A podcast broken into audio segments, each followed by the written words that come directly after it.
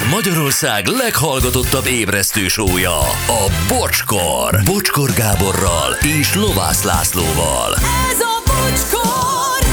10 óra lesz 9 perc múlva, drága hallgatóink. Piros felkészült, Bizony. sejem sárat, sárat láttam a nyakában.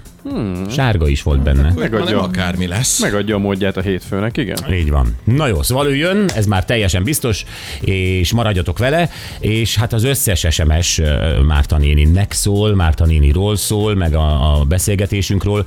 Ről, ő, ó, az a bumerángos bejelentkezésein nőttem fel, drága Márta néni sajátos humora, szókimondó stílusa és személye örökké hiányozni fog. Isten áldja, kezit csókolom, botond bajáról.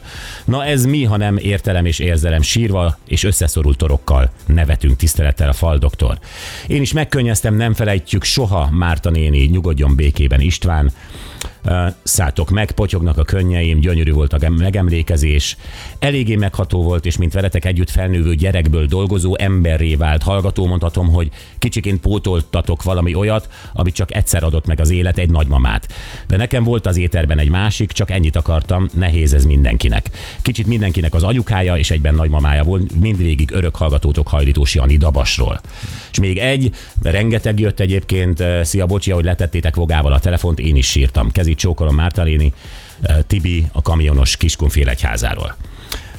Ennyit tudok mondani, hogy eh, nem tudok semmit mondani.